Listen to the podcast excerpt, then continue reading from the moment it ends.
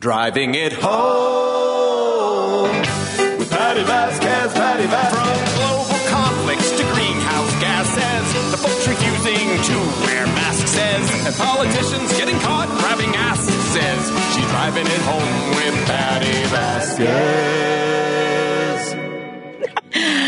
Joining me in studio as we drive it home today is Senator Dan Kotowski, CEO uh, of Kids Above All, joining me in studio, teasing me about my, my chair, which I had requested. Because there's so many screens in our studio, it's very hard when I have a guest like Senator Dan Kotowski. He's also my friend. Uh, I can't see them sometimes, so I just asked for it. Do you feel like you're uh, George Bailey uh, in. Potter's office? Yeah, I do. I feel like I'm in, in Potter's office. And can you hear me? And, and I know. Can, are we on the air? Can everybody hear us? I hope so. Yeah, we're on the air. I know I can't hear myself either. I can't hear Are you on the, plugged? are your I- headphones plugged in? Yes, this they is are. This is how we do great, great radio. great radio.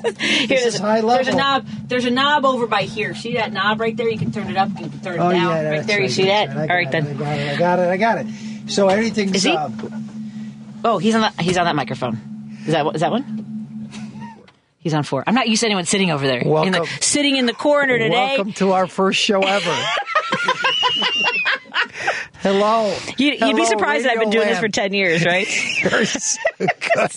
Like- you threw me off. We threw each other off. It's Groundhog Day all over again, Patti. yeah. Senator Dan Kotowski joins us in studio, CEO of Kids Above All. They've got a great program running right now. They're sponsors of the show, by the way. Yes. Uh, and we talk about you every show. Tell folks to visit kidsaboveall.org. And now you have a new, for the new year in 2024, every Saturday, you have a, a plan for folks Step to get more Saturday. involved. Step, up, Saturday. Yeah, step up Saturday. Excellent. Saturday. And uh, what we say to people is you should be able to, you know, step up, stand up for kids impacted by poverty, violence, and injustice. So we've been issuing a message every week. And I'm not gonna I'm not gonna reveal what the message is this week, but the first uh, few messages is like number one, uh, you know, sign up for our a newsletter. Uh, number two, um, we had a winter wish list that we've created on Amazon. You can go on Amazon, especially for our kids and are living in places that are may have not have a lot of heat or may not have any heat altogether, or some of the young people that we work with are facing a tremendous amount of housing insecurity and they're homeless. And we had 26 people step up and buy hats, gloves, scarves, socks. Um, you know, coats, jackets, uh, so people could be, our kids could be warmer. So that was step two. And then step three was we're looking for people to join our team, join the Kids Above All family, be a part of the solution, you help to build a better life for a child impacted by poverty, violence, and injustice. So step one, step two, step three, campaign is gaining momentum. It's kind of exciting. Yeah. Yeah. The only thing is I feel like there's too many videos of me, Patti. So I'm like, You I'm do like- a great I'm like, job. you're, you're quite anemic. And I look at myself, I'm like, you got to get some sun or something, right? You Are you gonna get, a ch- you're going to get a chance to I travel feel at some like I'm an extra from Twilight, and I'm advoc- you know I'm advocating for kids above all, but that's okay. so, um, but a lot of good. Your team, Edward. I'm Team Edward. There you go. Yes, yes, yes. But but it's uh it's exciting to see the involvement and the support that we're we're we're experiencing for kids above all, and then people want to get involved. They they're they and it's very interesting that we're posting stuff because people are saying like, uh, tell me more about this organization or how can I get involved? And it's great when social media works well that way, Right. For a good reason, for a good cause, opposed, as opposed to the hate, toxic filled waste that you see on social media, just constantly level of anger that's out there and just misleading information. But, you know, we're putting information out there that is like, look, if you're looking for a way to get involved, you feel that young people who've experienced trauma should have every opportunity to lead a, a meaningful, productive, independent life. We're the organization for you. Here's how you get involved. And that's social media is working that way. So follow Kids Above All on Instagram, on uh, on Facebook. That way you can have something positive in your feed Yes, yeah. and a call to action. How can you get involved? How can you make things better instead of getting angry and wishing ill on people? You're right. I mean, there's so much vitriol out there. It It's- is, and it's just like, and it comes from like what you're seeing at the at the top, uh, or I should, or the bottom, uh, depends on how you look at it. There's people who are running for the highest uh, positions in our country, and there's nothing but hate that's spewing from their mouths, and they're they don't offer any solutions, any ways in which you could uh, build stronger, healthier, safer communities. Nothing like that just just filled with hate, an absence and a dearth of solutions. And we're saying, like, look, if you want to be a part of the solution, join us. You know, we're engaged. We have unbelievable people work at our organization. They're committed. They're doing tremendous work, and they just want to see the world better. And they and they believe in leaving the world better than they found it. And it's really exciting to be a part of a team. And we, like I said, we call ourselves a family at Kids Above All, and and that's what's been really exciting to see. So I, I think you know it's it's been it's been thrilling to do this and to put it out there, the message, and, and there's a lot of energy and involvement. Now, I've known you for over 15 years. We've worked together on a lot of projects, uh, and we've had really so much success in a lot of different areas. And you've been on my show many times, both here and my previous radio station. So I want to take a moment, though, to int- reintroduce you because I was thinking about you the other day. We're, we're going through the guardianship process for Declan. When he turned 18, we now have to go through a legal process. We have to go to court. And uh, it turns out Loyola does a great job. Loyola University, their law department, does a great job working with families like mine. And the young woman that I talked to who's studying law there, she told me that one of the reasons she chose Loyola was because of their Jesuit philosophy and helping others. And I know that you went to Loyola Academy, but I also want to know a little bit more about your family because they've been committed to service and the community that you grew up in. So let me start how I, I enjoy starting. Where'd you grow up, my friend? I grew up in, in the park, Rogers Park, West Rogers Park, and, and uh, uh, grew up in the St. Margaret Mary um, community there. So uh, one of the you know one of the people we're going to hear today is a guy named Tommy Stanton. He grew up in Rogers Park too. Went to St. Margaret Mary's. I went to Boone School, but we all convened at St. Margaret Mary's Church, and all of us, a lot of us, went to Loyola Academy uh, for school. And my dad said he'd be a Jesuit. Uh, he was going to be a Jesuit priest. My mom was in the convent. And I like to say that's why I have so many issues, uh, Oh, really good oh, issues, dear, really yeah. healthy, holy issues. But at our, what we talked about in our family is like, what are you doing to leave the world better than you found it? And to whom much is given, much is required. And so, and, and the part of the Jesuit philosophy is how, do, how are you being a, a human being for others? And, and what, what are you doing each day? Uh, to make sure other people have every opportunity to be successful in life, to leverage your own resources, your own, you know, your own, I don't know, your own privilege, for lack of a better word. What are you doing to make sure that you're sharing this so other people can be, you know, successful? And so I, that's one of the things I think my father and God rest his soul, he passed last year. He always talked about it. My mother is still, she's still alive, thankfully.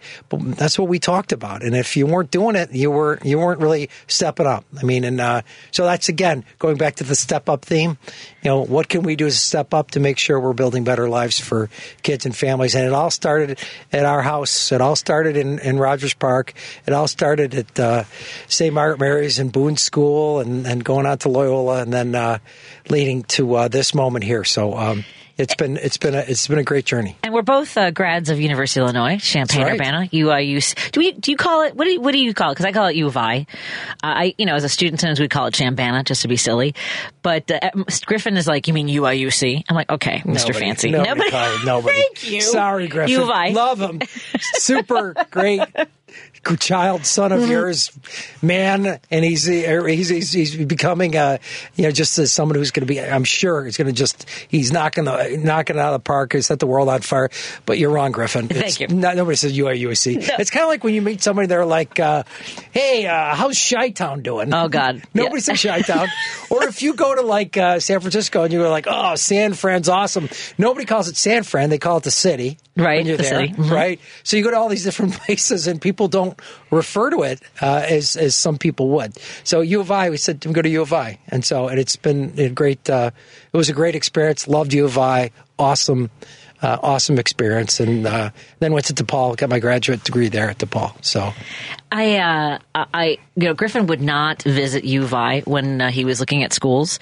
We went. He he wanted to do uh, Madison instead. He wanted to go look at UW, and I tried not to take it personally. But now that he has friends that go to U, U now I have to say UIUC because he says I'm like, where were you this weekend? He goes UIUC. He has friends there, and he loves the campus, which it really. I think people underestimate uh, how wonderful University of Illinois is. it's got to, if you haven't been there and if you went to school, uh, I obviously graduated much earlier than you did because you're so much younger Pretty than I am. sure. So just go with it. Just, Okay, just yeah, write yeah, it out. yeah, yeah, okay. yeah, yeah. In the 2000s when you graduated. So, anyways, when I graduated, Uh, way it back was, when. uh, back when, when the, the wagon wheel I'm coming was. up on 30 years next yeah, year. we had stagecoaches there when I was Sure. there. Nice. So, but if you go there, I went there a couple years ago. My son was in this Quidditch tournament. My son Nate, right? A Quidditch tournament. The campus there is absolutely beautiful. Beautiful. Yeah. They've knocked down a lot of the dorms, which were part of the six packs. They build these beautiful dorms, and this like there's a walking area there, and you feel like you're a part of a town. They've created these all these the whole another part of the I think the, the other quad that they've built where the There's Gee School of? Businesses, and there's a the, uh, architecture school, and I think there's a another. Uh, um, I guess there's a, an art museum, and I mean it's really, really beautiful. And so they've done a lot there, and the, and the school is is quite amazing. Did you know, that? Uh, uh, speaking of the museums, uh, I don't know if it's still there, but do you know? Do you know whose leg, whose wooden leg that they had in one of the museums on campus? Uh, an Illinois regiment surprised Santa Anna while he was pic- picnicking. Uh, they and he was not able to strap his leg on before he got on his horse. And No way. I didn't know that till after I left campus. I I came across it when I was in grad And school. And the leg is still there. uh, it was in, in the 90s. It was still at the University of Illinois. I don't know if we've given it back yet. Not that, I'm saying that would have been that would have been a good thing to like To know? to show me. You'd see at a party. You'd be at a party at U of I, and someone's like, "Where did this leg come from?" Well, that's a good story, interesting story. It was uh, Santa Ana's leg, and and we kind of found it. Let me Um, see if it's still there. Hold on a second. You keep talking for a second because I, I can you imagine that on a scavenger hunt? Why is General Santa Anna's leg in Illinois as of 2021? And where where which uh, what what building is it? Let me see. Because if I recall correctly, I, I've never. I, Probably an FLB, the, the most secure building. That apparently, if it you know FLB, that get the, The- source the- the where the di- computer is, like if it's if in a pyramid, isn't it? Well, if the, if if if there was Foreign any type of explosion. Yes. it would it would it would fall that way. Right. No, outward. Outward, So right. it wouldn't crush the the supercomputer in the basement. I don't know if that's accurate. that was the folklore at U of I when we were there. well, plus we were in uh, Space Odyssey 2000. Wasn't that like part of the the, the computer in that movie? Hal? Was, Hal, Hal, was yes. from University of Illinois. is that right? I Yeah. forgot about that. Uh, General Santa Anna had two good legs when he was found the day after the Battle of San Jacinto. He was hiding in the tall grass near Buffalo Bayou. Though his two legs were as good as new, he still complained and was given a horseback ride. Okay, blah blah blah. Um, so how is it that his prosthetic leg is going is, is, is still for the second century displayed in the Illinois State? Mu- oh, it's in Springfield Military Museum at Springfield, Illinois. So it went from the U of I, to the University. Really? I might be misremembering U of I. What do you think the security in- was like with the leg?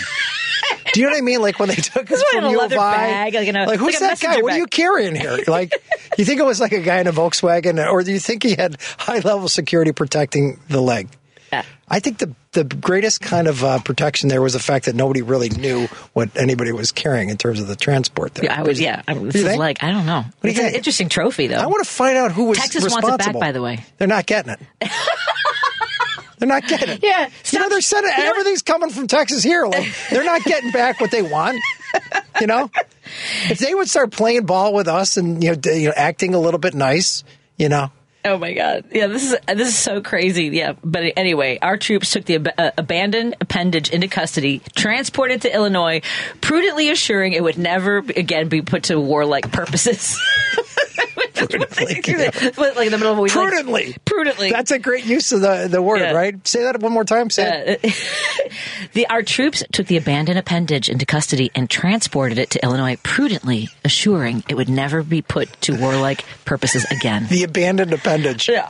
It has resided here since and is currently among the holdings of the Illinois State Military. I think I was Museum. reading a book called The Abandoned Appendage, and I got in trouble when I was in high school.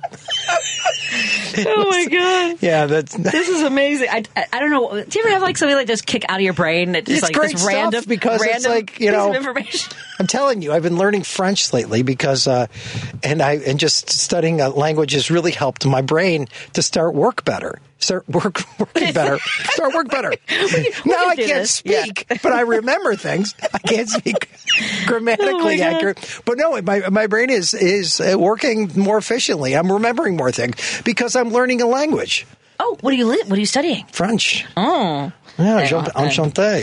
Frère Jacques, Farah That's Jacques, what- yeah. dormez-vous. Dor- that's like the Chicago pronunciation. Dormez-vous. Yeah. Samale Matina, Samale Can I have a croissant? Give me some of that croissant at the Okay. cafe. First of all, two th- two things. Uh, one, when I was in second grade, I, so I spoke. I didn't. I understood Spanish until I was five. Until I went to kindergarten, which was at Anahan over by here. See. And uh, and uh, but once I started learning more English, and my mom didn't. We didn't speak Spanish at home very much.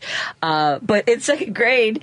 We and I had to have uh, speech class because uh, I didn't speak clearly in English because I had two languages in my head. Right, right, right. So we started studying French in second grade, and that was I, I don't know how long we did it for, but all I know is Frère Jacques. That's all. Is that right? yes, I know the whole It's funny, but they're all they're all similar, like the, the French, uh, Italian, Italian. and Spanish, because the, the Romance languages, and you see the you know the root of the word, right? Yeah. Uh, very Yeah. similar. Like Well, salute, Latin. you know, you know, um, bonjour and and bon bon nuit is is uh, good night, and bon soirée is good evening, and so it's like learning it. Duolingo. Here's a little my little ad. Hopefully, we can get Duolingo, Duolingo? to do like an ad for your show Nice. because Duolingo, Duolingo. they do a really nice job of it. Um, they it get, you basically study the language, and um, you don't sound like you're from Chicago All right, then. when you're pronouncing it, right? Yeah, jamais un café. Well, a couple, now a couple more things, but let me go here first because I am I'm currently watching a show that uh, was on the air until 2015 on HBO called Boardwalk Empire. Oh yeah, did you ever okay. watch that? No, I didn't. I, I I don't know if you like these kinds of shows. Do you? Did you like? I didn't like Sopranos very much. I, I tried watching it. Every everyone's like, "Oh, it's amazing! You got to watch it." And I watched these. I would watch one episode, and just gruesome things were happening, and people would tell me, "Oh yeah, that's a terrible episode." So I'm like, "All right, I'll give it another shot." And in, I in every episode. Oh my god! Yeah, it's like, oh no, that, that, well that one's that wasn't as bad. There were only three people killed in that one. Yeah, but it, exactly, and, and but in Boardwalk Empire, they actually start both. It's Atlantic City and Chicago. It's sort of parallel stories and, and Really? how- and uh, but I love the Chicago mobsters in Boardwalk Empire. I just they got the, you know they're all just chewing their words yeah, like this, yeah. you know, but obey obeying you know the florist. It's just I just laugh every single time. Is it But a good I- show? Did you like it? I, I'm enjoying it. I'm on season three. Okay. Um, there, I mean, there's insane people, but I think that as a politician, you see how there's these alliances you have to build and like things that you know you have to do the, everything you can to, for self preservation. You see how people make these deals, Right, right. And uh, so, I, I mean, you know, that's the thing is, and you also see, uh, and I, they did this, in, they do this in a lot of shows, like Orange is a New Black. I thought did a really good job of doing flashbacks and showing you how somebody ends up incarcerated. You know, like Uh-huh. a woman in, a, in an abusive relationship or an immigrant who, uh, you know, was asked to be a mule, whatever. All these different, and, and in, in Boardwalk Empire and similar shows, you see how people have to develop their own economy because, you know, whether it's a black person who isn't, you know, they can only be servers at a restaurant and be paid pennies, Right, And uh, right. you know, so why wouldn't you go make money, you know, running booze? You know what I mean? Sure, like sure, things sure. like that. So Yeah, I, yeah. I'm enjoying elements like that. Oh, And- yeah, the involvement of the KKK, and there's the background is also politics because they're trying to get Harding elected, and um, you know, it's obviously they have prohibition, so it's got politics, the mob, you know, the law enforcement, a lot of different elements. Oh, veterans, intriguing. veterans of World War One. Well, it's like we're Yeah. watching um, The Crown, and um, I didn't realize number one um, just how kind of compelling it is from a political perspective. Not just like you know, like I don't feel oh the royals, oh my god, like yeah, the Americans' fascination with the royal family, but there is this uh, this influence or this steady predictability of having the queen and the queen's interaction with the different prime ministers. And it's intriguing from a political standpoint because she's able to hold this position for Right. a lengthy period of time. And it has all this perspective to share with people who kind of come in on a wave right? They come in on a wave and and and they uh disregard her advice at their own peril Yep. right and and and so but she's also trying to be supportive and change with it so it's really fascinating to me because Are you, have you seen all the seasons yet? or I'm where are you? almo- we're almost done Okay. we're almost done with it and uh, um it's excellent the, the, the, the acting is just incredible it's incredible like. Yeah. the people it's incredible and the writing's fantastic and who knows whether it's true or not but Right. like there's I- elements. that- the public stuff, obviously, we remember. Yes. And I thought the woman who played Princess Diana did a great job. But I think that the guy who plays the older Prince Charles, I'm like, he's just too hot to play Prince Charles. he's too hot. He's really, really good, He's so good, yes. Yeah. He- I'm not having this whole issue of him being hot as a dis- distraction for me. It's not throwing me off. He's too cute. know what I mean? He's a hottie. He's a I hottie. I often say that to my wife when we're watching like a, a sporting event. She's Right. like, "Oh my god, what did he do to his hair?" And what's like, and he's like, "He's like, oh, he really looks good at. when he smiles." I said, "Honey, I don't like that's he good." my God, DeMar DeRozan has such a nice smile when he scores a basket. I'm like, you know, we don't usually talk about that when we're watching the game, but yeah, he does have a nice He's smile. got some nice toned legs. Look, that- don't look, at him. He's very sinewy. He's, he looks like he's been working on his muscles, and and it's just an interesting uh, uh, perspective because uh, my wife uh, is very. She defends like the other team when uh, when the other team loses, and she'll say, "Oh my god, I feel so bad for the other team." I can see that. She's like, "Why? You know, why are you rooting against the other team? They lost. They've suffered enough." I'm like, "Because they lost." You know. Well, let me ask you. Uh, uh, let me ask you this about the crown, because uh, you know, we, we the, I think that the politics of it is really compelling. I, not ask you. My favorite line, I think, from uh, I think it's the middle queen, because there's three w- actresses that play the queen. Yeah. Right, and they because they do it in two year segments. Right. But to your point about the prime minister coming in, because she went through so many of them, you know, from Winston Churchill to Margaret Thatcher and, and Tony Tony Blair. Tony Blair. Yeah. Uh, but there's a moment where she says to one of them that's resigning, she goes, you know, you've all either been too old, too weak, or too feeble. You know, that kind of a line. And it was just like, I was like, yeah, it's just been, a, because it's true. She has sustained, she had sustained all the way Yeah. to the very end. You know? and she's got such a difficult position to be in to be um, in that role to be taken seriously um, you know based on you know position and also based on the fact her gender and just and just like she's in this space Yeah. and people come in and they're like yeah i'm like the you know i'm i'm i'm the next big thing. And she's like yeah i've been here yeah, welcome. i've been 70 years Exactly. seven years holding on to it so it's pretty good We are in studio with Senator Dan Kotowski, the CEO of Kids Above All. Coming up after 5.30, we're going to talk to Tom Stanton from the Epilepsy Yes. Foundation. And uh, we're taking a call before we take the break, uh, before we go to the, the weather later. But uh, let's take a break here and continue our conversation on WCPT 820 Heartland Signal. And thank you, by the way, to our sponsors, Minocqua Brewing Company. Uh, thank you, Kirk Bangstad, for your fearless fight in Wisconsin to, flip that state to blue.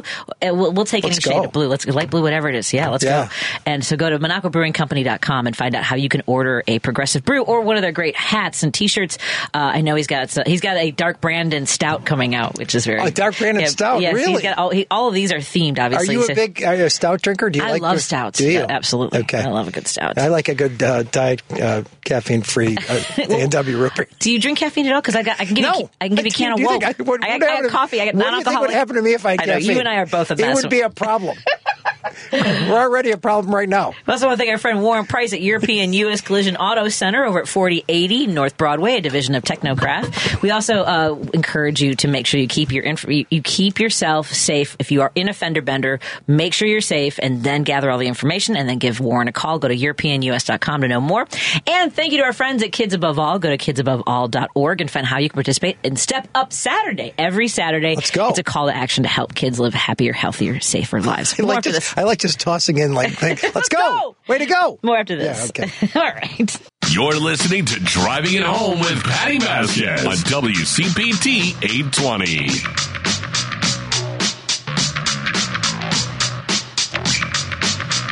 We are in studio Too Senator. hot. Too hot. Mike's hot. Mike's are hot. Uh, Senator Dick We weren't saying anything bad, not like cuss words. Although you and I, I, I, I, did a comedy show one time for uh, the muscular muscular dystrophy, and Steve was in the lobby, and people were leaving, so he could hear them as they were walking out. They were like, "She was really funny, but I'll bet she swears like a sailor."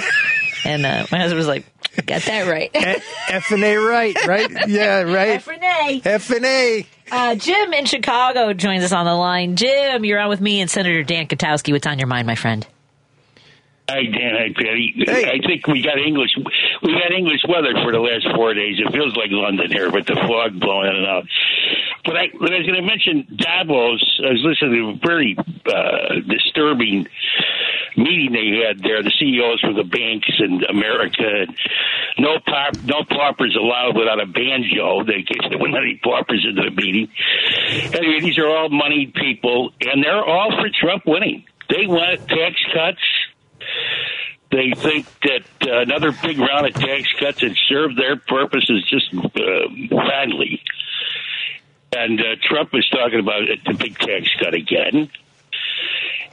And I'm sure that the Koch brothers are happy with it. And uh, so that's the money element of the Republican Party. I mean, they've got. Uh, a huge amount, just huge amounts of money behind them. Well, I would You say. I would say one of the things that Senator Kotowski uh, introduced me to was a book called "Don't Think of an Elephant," and you know, and, and actually, when Speaker Madigan was in office, he told me to read a book called uh, uh, "Strangers in Their Own Land," which is which is about people who vote against their best interests. So I think both those books are kind of helpful because for this journalist went into went to, into the deep south, and for them it was all guns and Bibles, and and, and because the Republicans have cornered the market on evangelical re- religion religious groups, Right. Uh, so and they use the language from "Don't think of an elephant," which is fear and hatred, you, using the words like freedom, and somehow they don't they vote against everything that would help them, Yeah. whether it's wages. I mean, I love that the uh, president of UAW, Shawn Fain, has has said that uh, he's calling him a scab, and I just I think that the I think that the rat, scab the rat scabby the rat should be at every Trump rally.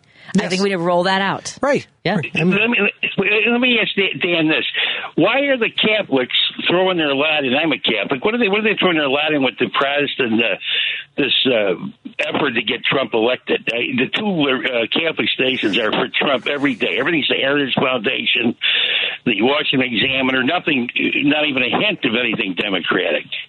That is a shock to me. Well, within think, I think yeah. with, I think within any religion, there's there's segments within the religion. I think you know my uh, Oh, sure, uh, my mother's sure. been a Catholic her entire life, and she she supports reproductive health care choices, and she always has. And and the vast majority of people that she you know that she grew up with who are uh, practicing Catholics support the fact that women should be able to make decisions with their own bodies. So I think part of that is a lot of what's advertised in the uh, in the news uh, per se, and they don't really get down to the actual conversations with women. There's a reason why that ballot initiative is being successful in states which are considered very moderate states, uh, uh, like Ohio. That's, that's people act like that's a big surprise. It's not. Here, you want to hear something from Wisconsin? You want to be angry? Listen to this guy, Jim. Hold on, let me, let me do this.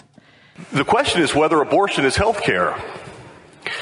And if you believe that a fetus is a human life, then abortion is not health care.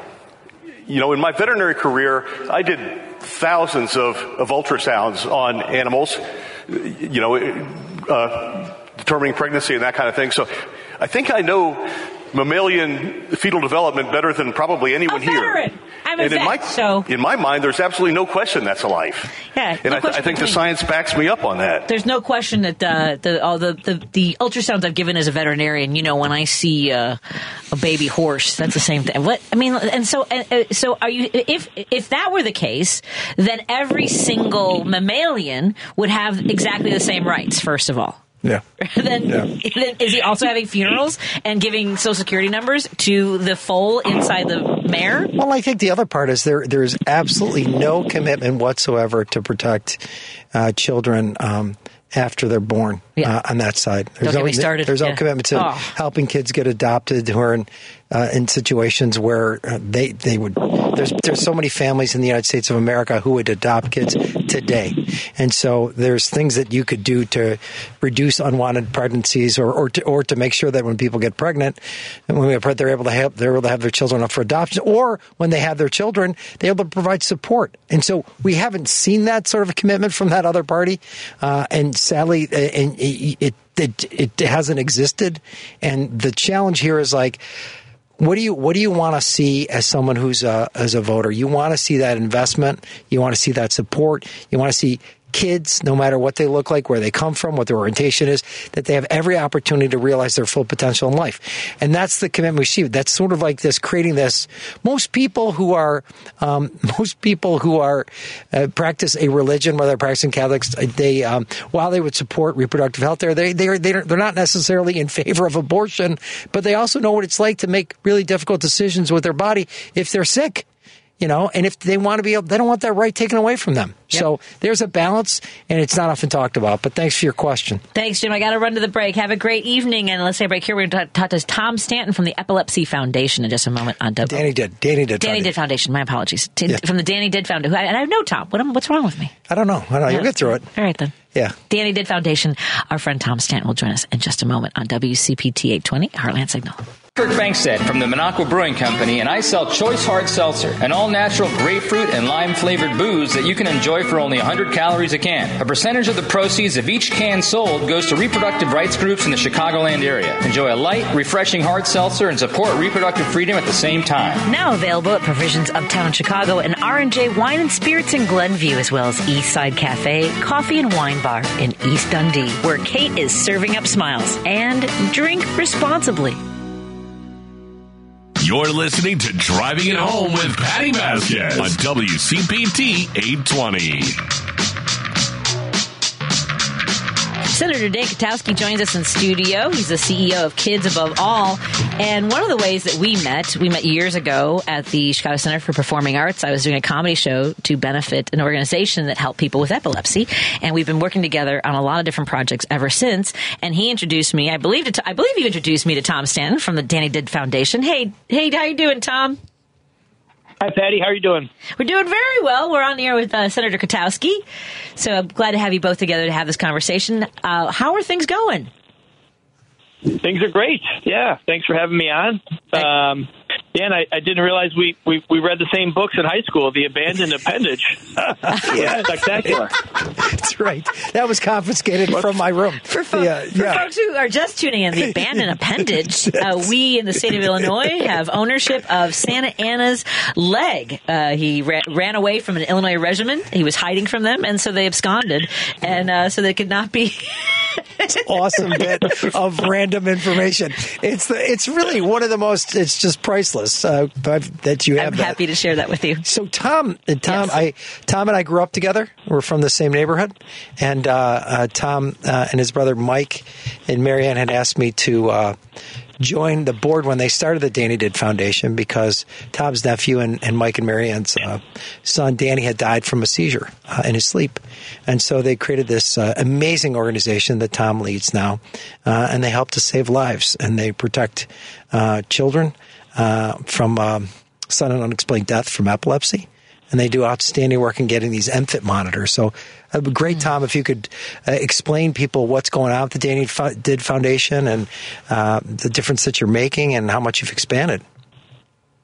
Yeah, thanks, Dan. Um, yeah, so so Danny, uh, my nephew had epilepsy, and um, he was pretty well controlled by medication. He, he had his first seizure around the age of two, um, and then all his subsequent seizures occurred during sleep. So that's a, a kind of a thing that a lot of people don't realize is that seizures can and do happen during sleep. Um, and so fast forward uh, two and a half years later, he was almost five years old, and um, he went to the doctor for kind of a routine checkup, and more or less was told that they're on the right path. You know, continue doing what they're doing, um, and that hopefully he would outgrow his seizures. And um, that was on a Tuesday, and then it was four days later on a Saturday morning that his mom uh, went into his his bedroom that morning and and found him unresponsive, and there was a mad dash to try to revive him, and he had been lost uh, to a seizure that he suffered during his sleep, um, and it was just a shock, a total shock. Um, just the the pain and the hurt that they they went through uh, is something that I'll never forget, and and we still feel today.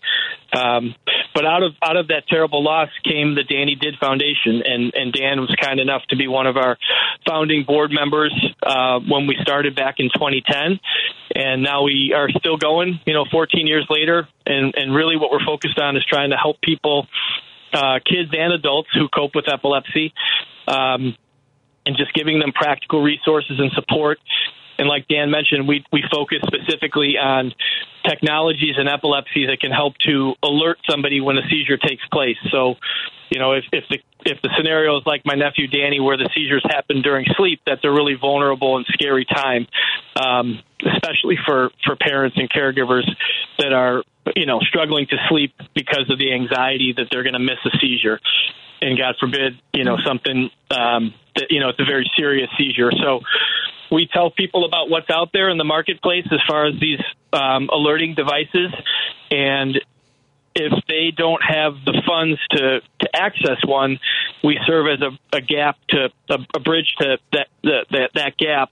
Um, and we've helped families now in all 50 states and 17 countries. So that's that's Wow. kind of what we're meant to, to do is is carry on Danny's you know legacy in the in the world and and be this resource for for other families. It's been there, and there.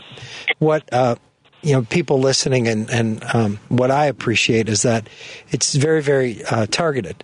Uh, what the Danny Did Foundation does is, you know, as somebody, you know, I haven't really. I think we've talked about somewhat on the air before, Patti, as someone who uh, was diagnosed with epilepsy when I was 14, who had grand mal seizures. Uh, the doctor never—they there was never any kind of communication with my mom and dad about, you know, that if, if you know, if Danny, uh, I was referred to as Danny um, when I was a child. If Danny has a seizure, he, he could die, right? And nobody ever said that. And one of the things that, you know, unfortunately, what the, the Stantons went through is just absolutely horrible, uh, as uh, Tommy, as Tom pointed out. But the point is, is that as a consequence, there's more doctors than ever that actually have that conversation. It's a tough conversation to have with families and saying, you know, if your child does have a seizure, um, he or she could could die. So here's the kind of precautions that you need to put in place.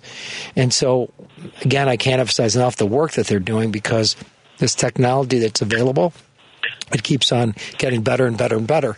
And so, can you imagine too, from a, from a perspective as a family, how, what a what a level of comfort that would be to know if your child's having a seizure, and also for many moms and dads who are out there who aren't able to sleep because they're so worried about their kids and what's going to happen with them. Uh, and you know, we've talked that so much about. Uh, you and your family, you know, with Declan and all the challenges there, and you know how difficult that is. Just being, you know, being a being a, being a parent and a caregiver, right? And and having to do that. So the work that Tom uh, and his team are doing and the board has just been, um, you know, absolutely fantastic. You know. And how can uh, how can folks get involved and learn more? Because I know that there are folks who are possibly new to the diagnosis, or you know, as you mentioned, uh, even though we have come a long way, and I, I've worked with a lot of families who have uh, gone through the entire system, have looked for specialists, have trying to find answers and treatments, uh, whether it's through diet or medications and all different uh, surgery, all all the different paths. I mean, it's it's so overwhelming. I, my niece was diagnosed, we started having seizures when she was two years old, and uh, and just a lifetime of trying to find the right thing that works for you. So, how can people learn more with Danny Did Foundation and get involved? Yeah, the easiest place is, is our website, which is dannydid.org, uh, just to learn about our story and, and the resources and information that we offer. And, and Patti, you're right. I mean, the, the spectrum within epilepsy is really wide. I mean, there's there's like 26 different syndromes uh, within epilepsy. Some of them are genetic. Um, some of them are really severe. Um, and then you've got kids like my nephew Danny who were otherwise healthy and, um, you know, lived a quote unquote normal life day to day. Um, so we're kind of trying to message to a, a wide range of, of people. But the thing that surprises a lot of people when I talk to them about our cause is how common epilepsy is. Um, one in 26 people in America will develop epilepsy over the course of their lifetime. And um, it, it's really not, it doesn't have the proportionate public awareness um, when you think about how many people are affected. So we really try to spend a lot of time to, to get in front of the the public, um, you know, with, with awareness campaigns and information and talking about the risk of SUDEP. Um, so the, the website's a great place to start. We have events locally in Chicago. Um, but uh, the, the support is, is definitely appreciated because there's a huge need. I have to say, one of my favorite events was at the theater on the lake uh, a few years ago. Yeah. With, with the dan- it was it was fantastic. Although I had to go in the because it was such a big room and everyone's like talking and there's like these wonderful you know t- speeches that people are giving. So I was in the back of the room. I'm like, keep it down. Let's you know. Let's, and it was it was one of the best. I would say one of the best fundraisers I have ever been to because once people realized because they didn't know they're in the back and uh, and once you know people started participating, it was beautiful, wonderful, and what a what a tribute to Danny to be saving so many lives. And I know it's such a tremendous cost to his family, to his loved ones, uh, to know that you know there's so many celebrations that go on without him and yet with him. It's sort of this very touching and, and, and heartfelt experience. Yeah. I was thinking, Yeah. Tom, did Yeah. we, Tom, Tom, have you, do, thinking about people in the military, are we hearing from people who've suffered from traumatic brain injury who now have developed epilepsy, who are seeking um, support from Danny Did? They're seeking monitors uh, to better detect what's going on? We have we have heard from from uh, veterans um, who have suffered a, a, an injury during their service, and and that's um, you know you think about how do you develop epilepsy. A lot of people think uh, you know what's the cause or why does this happen, and some people know, and and some people like my nephew never never find out why they have seizures, but the point of uh, a traumatic brain injury is, is one way that, that someone could develop epilepsy. And uh, it's obviously a huge population of people that um, are potentially at risk. And it kind of speaks to the reality that you could develop epilepsy at any point in life. So it's not something that affects only the very young or uh, the elderly. It, it's something that unfortunately, someone could develop at any point in life, and, and one reason could be through some kind of injury that you're you're talking about, Dan. So yeah, we've helped we've helped veterans for sure, and if anybody out there is listening and, and has that type of uh, scenario, please do reach out to us. Excellent. Again, the uh, the website for folks who want, want to make sure, in case they're just catching the tail end or didn't get a chance to write it down. Yep, it's dannydid.org. Um, is the website, and we're on uh, social media as well. And and Patti, that was a fun night. Thank you again for being our MC uh, a few years back. That was uh, sure. not the easiest crowd, but you, you did a great job I was to running through the keep crowd. I'm like, you guys, entertained. I'm like, you guys, look, there's a movie. They're showing a movie. Yeah. Come on. Yeah, I- Shut up. Uh, yeah, actually, my entire uh, the the salon that I go to, Do or Dye, up in uh, Norwood Park, the entire salon was there. Yeah, they're they're good, all good friends of mine. Yeah, yeah. the salon is called Do or Dye. Do or Dye, D- oh, D-Y-E. D-Y-E. Yeah. I was like, that's pretty grim. yeah. Yeah. But uh, it was it Julie was Fowler and uh, Yes. Annie Mannix. and Yeah. Karen Morrow. Yeah, Great all- people. exactly. Yes, look a little shout out for uh, for Do or Dye up in Norwood Park where I get my hair cut. Yeah. Oh, awesome. There you go. Yeah. So Yeah. DannyDid.org, folks, if you need more information. And Danny, uh, and uh, we'd love to talk more about Danny Did. Uh, anytime something comes up, please don't hesitate to reach out. Uh, you don't have to wait for just when Kotowski's on the show. Just say, Oh, please. Wonderful. Excellent. Thank you, Patti. Thank you so much. Great to talk to you, Tom. Take Be care, well. buddy. Thank Take you. care. Say hi, everybody, for me. You too. Take care. Dan. Bye. Okay. Let's take, let's take a break here because there's something I want to talk about when we come back uh, with you, Senator. Uh, we were talking off the air a little bit about immigration, which uh, you know is being uh, swung like a bat uh, by Republicans, and we Democrats need to figure out what, where we stand and how we want to talk about it. So we'll t- let's discuss that when we come back on Yeah. WCPT 820 Heartland Signal. Need to driving it home with Patti Vasquez on WCPT 820. Senator Dan, Senator and I have worked on a lot of projects over the years, and, and we actually have not had a chance to talk too much in the last uh, few months about what's going on with immigration and how it's not just impacting uh, Chicagoans, people in Illinois, uh, the people who are being sent here as a, a political, basically toy. I mean, that, that's all Abbott is doing is, and he's being successful at it. He is being wildly successful in his mission of dividing Democrats, of creating tensions, of making Democrats look bad. Now we're hearing that uh, Donald Trump has told Republicans in Congress not to negotiate a deal because he doesn't want to help Trump. I mean, he doesn't want to help Biden. Like it, this is they're they're pawns. Human beings, human beings. Governor Abbott has said that he can't shoot the migrants because then Biden would charge him with murder. Well, uh, the law enforcement hopefully would charge you with murder because it would be murder. Yeah. Right. Right. So, what can Democrats do? Uh, where should where should we? How should we have these conversations? Because we should all want our borders to be safe. We should want people to be safe. We want, should we want to have legal immigration? You know, there's a in Iowa they're lowering the child labor laws because they have a job shortage. In Iowa, Wisconsin, Indiana, Mississippi, I mean, state after state is lowering their is lowering the age for and how many hours they can work because they need labor. In part because they won't let migrants work. right. Right. So what do we do? Yes, and and and just to kind of restate what you had said, though, it, what the Republicans are doing, just to you know remind everybody, this is an insidious, long-term approach to divide and conquer. Yes. That's what they're doing. That's what the, this is what they do, and this is what they do uh, um, uh, in the sense when uh, I don't like to say they do something well, but this is what they do, and when they're committed to doing something, they stick with it. And they said, well, "Okay, here's what we're gonna here's how we're gonna separate the Democrats. We're gonna."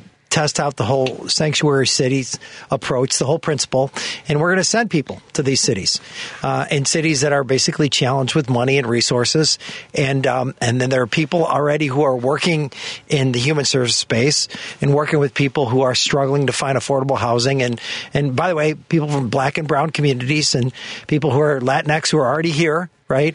And uh, and there's a there's a struggle now um, over money and over support. And there's a struggle in, in, within the city of Chicago, within the state of Illinois, and and there's people saying that the president needs to come in and step in and help us out. And the reality is, and I've often said this, and I remember like going door to door as when I was running for office, and this was a very, very contentious campaign. It was uh, when Tammy Duckworth was running for Congress against Peter Roskam, and they were using like yep. they were using they, they meaning uh, the other campaign was using the immigration issue as, as a bludgeon, right? right? And they were showing like pictures and videos of of you know migrants you know crossing the border, and they were showing them in hoodies, and it was it was this really you know overtly racist attempt to uh, divide and basically for her not to win. And she didn't win that first race. But the, fact is, just having that response of when people, I'd go to doors and in people's house and they said, "What's your feeling about illegal immigration?" And I was like, "Well, I, you know, I'd start to talk about it, try to talk about it in a thoughtful way." And uh, and my, you know, my campaign manager, God rest his soul, and he said, "Well." You're you're against illegal immigration. Most people here who are from other countries are against illegal illegal immigration. That's the reality. The question is, are you in favor of immigration reform? Absolutely, right? But you're against illegal immigration. If you talk to most people who are Latinx, you know, most people from other countries, they're they, they're against it, and then they're quite vocal about it. And I think the the the the, the winning argument, or in its while also being able to take care of people who are newcomers and migrants and providing services, is to say, look, we're going to do whatever we can uh, to to to address the challenges and needs that we face with people living in poverty in our country today to make sure they get out of poverty, which, by the way, includes people who are migrants. But we're going to address that issue and we're going to secure our borders. And there's nothing wrong with saying that. I mean, there's, you know, the, throughout the course of history, that's one of the things we've done and said, we're going to make sure that people come in this country come into this country lawfully. Right right? And and that's not like I think there's a fear among Democrats to to have that message, to communicate that message, to make it sound like they're being inhumane. The reality is, if we don't do anything, there's fewer and fewer resources for people who are living poverty in this country. There's fewer, there's fewer access to uh, opportunities and it and, and support so, services. You mentioned that too, because yeah. I've talked to people who provide you know care for adults with uh, developmental disabilities, and they're like, we, they're trying to create senior centers. I mean, you think about like a child like Declan, when he gets to be 50, 60 years old, he's in a, on top of all the existing issues that he has. You know, he's going to have possibly, uh, you know, all kinds of other who knows heart conditions or dementia. You know the, the, folks who on top of what they already have as we age you know the body breaks down and now we need senior homes too. We and we really don't have that many dedicated to uh, you know f- the population that has been struggling already. And I've talked to people who are like really, and they're afraid to say, you know, it's hard to watch money being, you know, spent the way it is to address immigration here. And we have for years been told there's nothing for our community. And, yeah. and, that, and we, a lot of people talk about the black community who have, have been marginalized, have been choked off from opportunity. Uh, there, you know, our community is, is, we just don't have the bandwidth to be like, ah, hello. You know, we've, we've been told over and over again there's not enough money for us. And, and our money is being taken is actually being drawn down.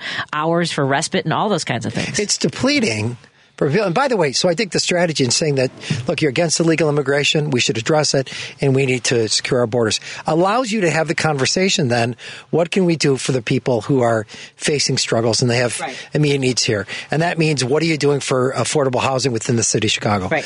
What are you doing for um, early childhood education? What are you doing for people who have developmental challenges? And to your point, what we talked about and what we, the challenge that we had in Springfield is like, how do you, how do you ensure that people who uh, um, have kids who are living with Down syndrome, parents who have kids who are adults with Down syndrome, who have whatever other kind of development child who are living with autism, and you know what you know it's like the divorce rate for people who have kids in that situation is seventy five to eighty percent, right? And so if you can cut checks and you can find money for an immediate pressing need, fine. You could do it for COVID, medium pressing need. You do it for uh, the for all the newcomers here, for other migrants. You got to find the resources and the funding for these other challenges. So, but I, my point is, you got to make you got to you got to establish the frame so you can have a conversation which leads to solving the problem. What the Republicans want to do is they want us to have a conversation in a micro level. So it's the one that's the lightning rod conversation, and that's the lightning rod conversation. So they can identify there's the boogie boogie man and woman. These are people crossing the border. They're violating all their laws they're taking all our jobs. Which, by the way, to the issue that you talked about, this whole uh, uh, workforce permit issue, if we process these workforce permits more quickly, there's apparently 37,000 you know, migrants in the city of Chicago, and there are only 954 of these permits, workforce permits have been processed, and there's all these jobs that are out there that they're willing to take that a lot of other current Americans, you know, wouldn't take. But like, if you did something there, you'd put people to work. And then what happens then is then they're eligible for CCAP, which means they're eligible for daycare, which is a program that's helped 20 million kids in the United States of America get out of poverty.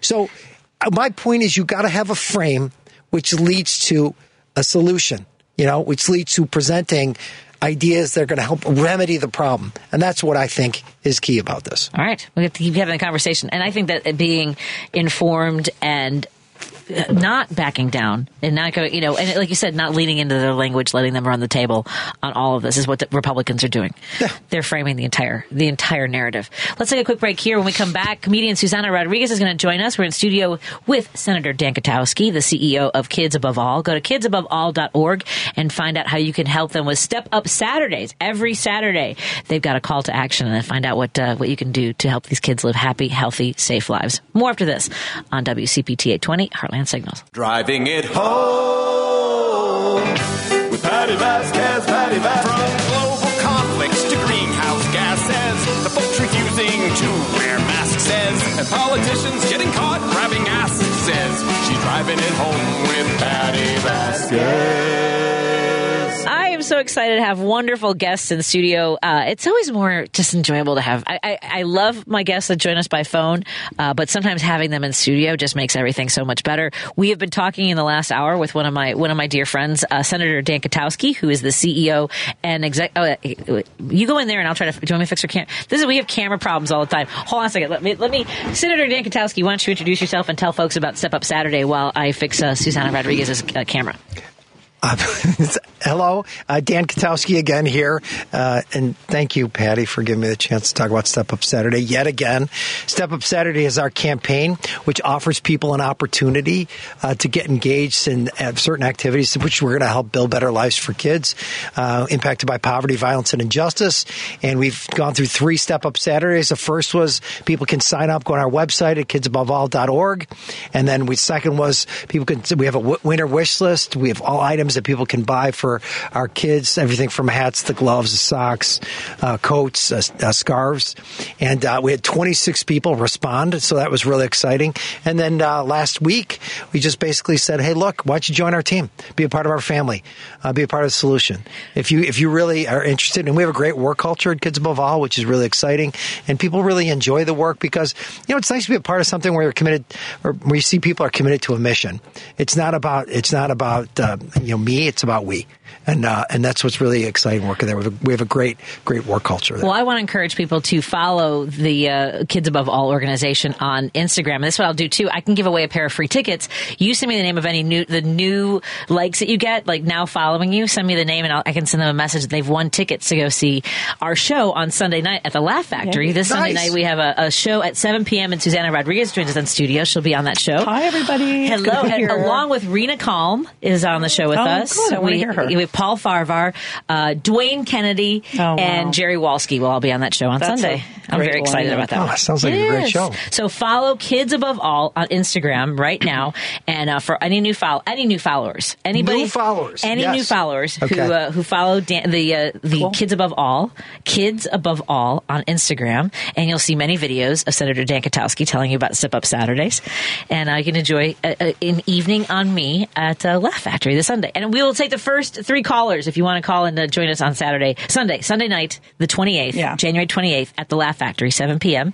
The the club is at on Broadway, right by Belmont, Broadway and Belmont. It's kind of a cool club. Oh, I love Laugh Factory. Yeah, It's- it's, a very nice club. in the uh, 60s it was, so it used to be a movie theater Oh, okay. and my parents used to go on dates uh, when they were dating in the uh, late 60s early 70s they would go on dates no there way. and when i was pregnant with griffin Yeah. i was the opening act cover your ears senator i know you hate me saying this i was the opening act for puppetry of the penis when it was called the lakeshore theater I, for three I'm and a not half opposed to puppetry. Okay, there you go. For three and a half months, I was the opening act. They were they're a world traveling group, and so they were at the at, it was then the Lakeshore Theater for three and a half month run. And because they were charging thirty eight dollars for tickets, but they only had like a thirty five minute show, they had an opening act. They always have had a comic in front of them, and so I was I was their opening act here in Madison and uh, Minnesota and Milwaukee. Yeah, it was a lot of fun. Oh, yeah. yeah. That's how I became a headliner. Was was opening for them, and then it became sort of a in between that. So I did my solo shows there. I did Yeah. um, a pr- pregnant party girl from Stolies of Stirrups, and then Mama Mamacita Tales of a Diaper Diva there. Yeah, so Those are just- great Thank you. for shows. Well, it's funny that you say that, Oh, Susanna. my Maybe I have to have, have people. I, I'm we're creating a new podcast Okay. uh, around like mom, not mom issues, but issues that moms should be at the forefront of. Like Moms Demand Action is, a, is a, in one aim, both organizations, but with the with the idea that like whether it's child labor or if it's immigration or gun violence, like issues we need to be talking about, getting more Democrats elected.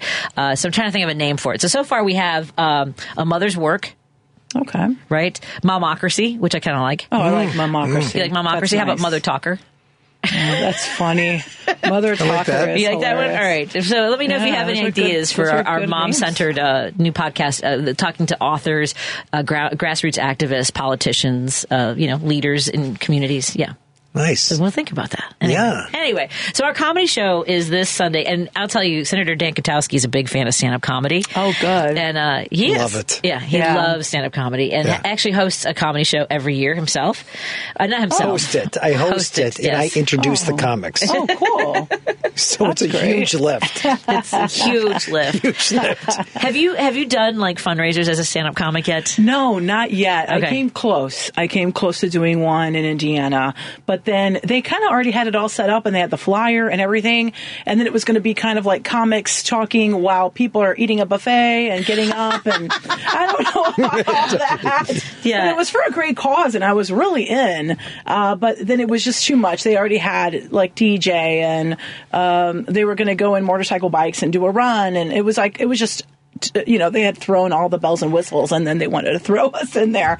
So, but I You got lucky. Close. You got lucky to not I do that one. I'm just saying.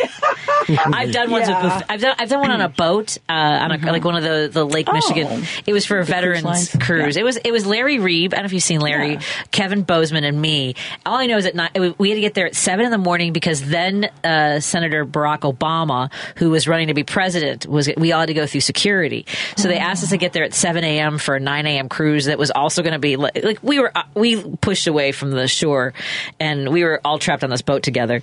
Uh, Senator Obama ended up not coming, so we got there early for nothing. And I do remember at one point Kevin Bozeman. I think you've probably had people say this to you. Kevin Bozeman looked at me and used saltier language. He goes, "Vasquez, do you ever shut?"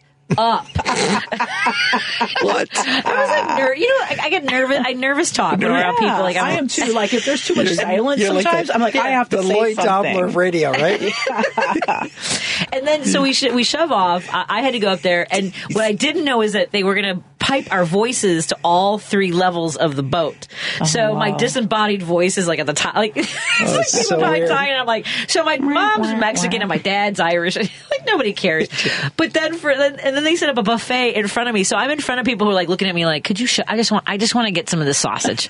Why are you talking to me right now? And at one point, Kevin just gave up and gave the microphone to one of the vets. He was like, because this guy was like yelling at him and Oh, kept like like walking through. Kevin's like, here, go ahead, you do. I could this." see him Yeah. that. It's like I'm done. Hilarious. But uh, but you host, uh, you have you produce several shows, and you have a great show at the Hobart Theater in Indiana. Yeah, I have a great, a really good, successful show now. It took a while to build, but it's been selling out, so that's awesome. That next one is April 6th, and then tomorrow I have one in Aurora. Oh, nice. At the Orchard Valley Golf Course. Oh, cool. And it's not outside; it's inside. It's a Right. nice restaurant inside. It's beautiful, and they have great food.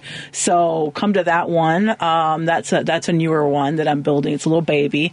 Um, I hope at Art Theater. I feel like he's a teenager. Yeah, he's it's a, doing really it's a well. beautiful venue. Yeah, it really it is. is a great place. I'm very fortunate to be there. I think I came in during a real hard time of the pandemic where Mm-hmm. nobody wanted to do shows, and and luckily for me, you know. the sky, God, whatever was aligned, and people came. I think people wanted a laugh. It was that time. So yeah, I've been there for a while, and then I have uh, Chris Roach coming March 16th. So sometimes I can do a national act. So Very cool.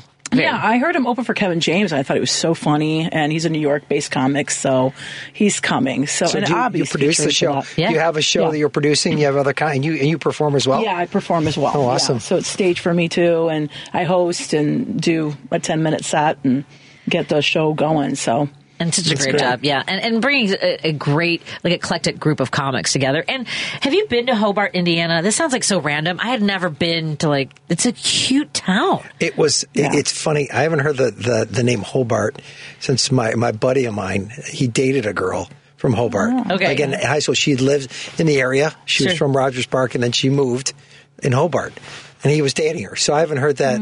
Oh, that- wow. Yeah, in a long time. All right, we say, say hi to our friend Chuck Snitchler, who uh, follows a lot of radio personalities. Uh, She was a lovely person.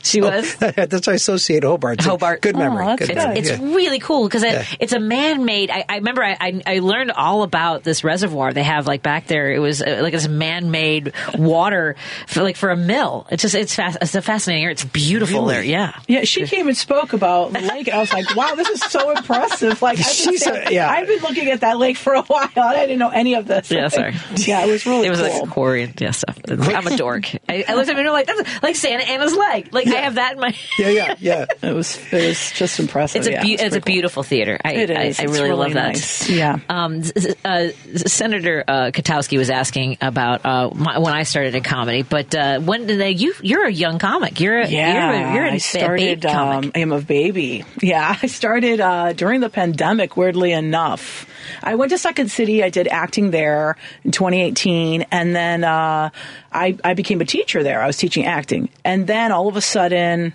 the pandemic hit. We all went home. And we all had to do it through Zoom. And I was very familiar with Zoom on other at platforms, so I had it fine. I was like teaching from home, whatever. So teaching acting, and then that ended and then I was just stir crazy. My all of my friends, I noticed too during the pandemic that all my friends are introverts. They were fine. They're like, we're remodeling our this, Oh, and yeah. we're organizing our closet, and I am like in a corner drinking a bottle of water every day, going like, what is my life? You know, I haven't seen somebody with skin on them for days. It's you so know. depressing, It isn't is it? So Yeah. when you're a social butterfly, Exactly. it is the worst thing you could do to somebody. So I just was dying socially. I was like, oh my goodness, I have to do something. So I started doing like Instagram lives with a friend, just kind of talking topics and stuff. And back in my back burner always has been stand-up comedy. Even when i was doing, going through acting i thought about taking a class there and but it didn't fit in my schedule and i was just kind of like man i want to do stand-up. I really want to try stand-up. I really want to try stand-up. And i have a friend that's a dj and i was like hey do you think that one of your bars will let me do a free comedy show? And he was Oh. like of course if it's free. Why not? So he talked to the lady and i organized a com- comedy show and i didn't even know i was producing. Somebody later on was like oh you're the producer. I was like i have no clue. I'm just, I'm just calling people to come perform and we're performing. That's what we're doing. Uh, so i got some people from second city that also did stand up. They came and did the show and she liked it. And so um, she hired us for another run and then i started like learning more about like different comedians in chicago and everything. So then we did another show. And then you know how indiana it was kind of like sometimes we were open sometimes we weren't and so it kind of shut down in december so that kind of fizzled but i was kind of like man like where else could i do this at and i found hobart art theater call, cold called them they said yes and I There did a show there April of 2020, and it was a blast. I think it was 2020 or 2021. Well, think it was 2020. and yeah. theaters love us because there's no turnover for us. They don't have to worry about load-in, no equipment. Oh, we're, Oh, yeah. we're, a micro- we're a microphone, maybe a stool. If you got one around, we would really appreciate it. And that's about it. We're not. Yeah. We're, we're just. We're low overhead. Mm. That's true. I, I, he mentioned that one time. He goes, "Oh, this is so different than a band." Yeah. because a band you Yeah. got to be there early. There's mic checks. It's Yep. like a lot of instrumentation. Yeah, so it was just a lot simpler. Lighting, all of it. Yeah. We're Yeah. just like, could you just point the light at me and let's go? Yeah. Yeah, and I've learned a lot. I, I grew up in church, so I did a lot of. I was a music coordinator at a young age there, like, and I sang and I played the piano and the organ. So I had a lot of stage in mm. me already, so that the stage doesn't worry me. Like if somebody said, you know, get up on a Wrigley Field and go talk, I had I would have no problem. It's just the failure of of people not laughing. Like, that's what's scary, you know. Like you want to make them laugh. But yeah, I, I love it. I love hanging out with comics. Um, I've had some great interactions with people. It's it's been a good journey. Yeah, I really I has. I, uh, I was thinking about this because I saw a picture. oh, My husband and I are, are cleaning out our crawl space, like all of our storage, and uh, and I found a picture of myself from the year I started doing stand up comedy, and I was just thinking, well, one, God, I mean, you know, it's funny. You look back at yourself and you're like, what was I so uh, upset about? Like, you know, I mean, I'm sure I'll think the same thing in 30 years. Stop, Senator. like, What? But it's like the things that like I was so anxious about when I was 22. Exactly. You know what I mean? And uh, like how much, but I'm so proud of the career I've had, and Yeah. and so grateful for like. I mean, I, I did a lot of road gigs. So like in the in the 90s, what I would do is I usually I'd have a, a headliner who would bring me along, and, and I would be their feature act, their opening act, and I was making maybe like I would go all the way to Minot, North Dakota, and maybe make 150 dollars for two nights, right? And it was rough. And I actually just found my first week of checks from Zanies from wow. uh, from 1995 for nine shows. You know how much I was making for nine shows? God, this is interesting. $150 for an entire week I was of gonna say shows. 180. Nine, yeah. Wow. Well, what's fascinating about that is that so Bert Haas, who used to be the manager of Zanies and had been there for a long time, he was talking to uh, John DeCoste in the hallway one day. They were talking about the. hou- I used to be a house MC for Zanies. I would. I worked my first year. Uh, I auditioned at Zanies in January of 1995, and the MC had not shown up that night. And, I, and Dobie Maxwell had a comedy class there, a graduation class. And uh, I guess he and Michael Alexander were in the back of the room, and they were like, "You should really hire her." Bert hired me on the spot for the rest of the week. It was really the right place at the right time. And uh, but anyway, Bert and John DeCause were talking about how uh, they had these house MCs. There were four of us: John, uh, John DeCause, Vince Moranto, Dobie Maxwell, and me. And there might have a couple people that rotated in, but uh, that he and Rick Uchwat, the former owner of Zanies, had decided that a working wage for an MC as a house MC. I, I was so angry when I found this out. I'm like, I, we're terrible at asking for raises.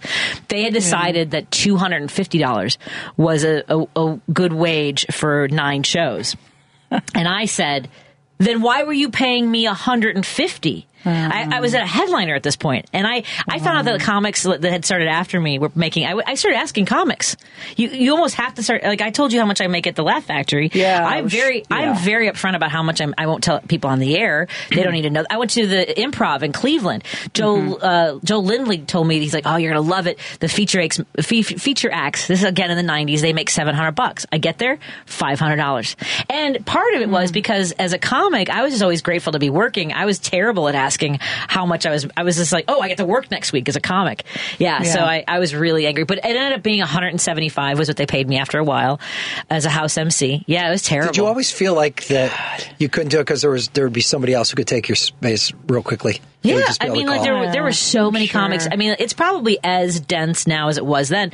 In the '90s, there were almost 20 different clubs in the city. I mean, not not like open mics, not like showcases, like three person shows. There was like the like the, the comedy room was kind of a showcase, but like Catch a Rising Star. Uh, there was there was an improv on Wells. There was an improv in Chicago. There was the Funny Firm, which became the Fallout. I mean, there were dozens of clubs in the area, and so the How competition left right now? uh, let's see, Zanies Laugh Factory Improv, uh, CG's out in Bolingbrook. Uh, they're not. I mean, like those are the like nice rooms, I would say, and the rest of it are like you know some of the like um, the pizza place has a, a comedy night too. Uh, the there's a pizza joint that used to be uh, uh, what's that uh, the old Michael Jordan restaurant. You know the building over over by there on West, Over by there. over by there. when you said the pizza joint. The pizza joint. yeah, pizza joint. I can't remember the name of it, but they've got a comedy room that's pretty decent. Uh, are they still doing up Chicago, uh, stand up Chicago at uh, Second City? Yeah, yeah, I do see shows because that was not up here. That was Yeah. not a thing until about 10, 15 years ago. There was not. That was not a club. Or you're doing stand up at Second City? You were studying I- Second I am City. You not. studied I Second studied City. Second I did, I City. did, yeah. I did Yeah. improv there, and I, I went through the whole acting program. Yeah, I really like acting too. I, I mean, but Are you are you with an is- agent in Chicago? No, no, Why I'm aren't you? Have you have you submitted? Somebody grab me. No, you have to submit. No, I we haven't to talk to you about a this. long time. There's there's Yeah. just there's such a wide range of work available now, and, and they love comedians. Like, uh, yeah, it's so funny. 'cause I'm like, do you know? And like, there's just no. I mean, there's such. uh, Jimmy uh, Joey Villagomez and I were talking about this Mm-hmm. before because uh, uh, like the people like. Just people just don't realize the career some of us have had. Just because we're not famous doesn't mean we haven't been successful. And I try to be very patient with people. Like, you're like dismissive, and I'm like, okay, all right. Duly noted. it's not like politics. I don't got to be friends with everybody. No, you don't. I don't. But uh, but it, it- you know, Joey and I were talking about how I mean, like once you get to a certain point, it is. That's why I wanted to go to the Laugh Factory was be around comics again Yeah. and younger comics and see how if there was anything I'd do to help or uh, again give people longer uh, stage time. But uh, but we're not. I'm not. We're you know. I, we can get we can do corporate work we can do other things like the, and like being clean is not easy you know i mean i don't know if you've Mm-hmm. noticed that but like a lot of a lot of comics like lean on being dirty and we've had this problem when we do fundraisers uh you know it just it can be difficult you know Yeah. it's just a different style You have- i have hours of material that i can tap into but i do this stuff sometimes over and over again just to make sure i don't go off page Yes. Yeah, I would. It'd be hard, like a mental note, like "Don't be dirty, don't be dirty." Yeah. no, Don't I, cuss. yeah, I I don't. No, no, I, I, I don't have that. Uh, Not as much. I mean, because Okay. I, I talk for two hours a day without doing it.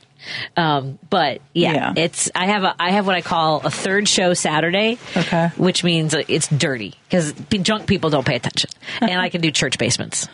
That, that's my range That's of. good. It's I would good say. for Yeah, for sure. yeah. Yeah. it's good to be able to do that. Yeah, to be I, I rec- highly recommend it. It's there's more money in it, unless, unless you get famous. Patti's very reliably clean for our event that we have for Kids Above All.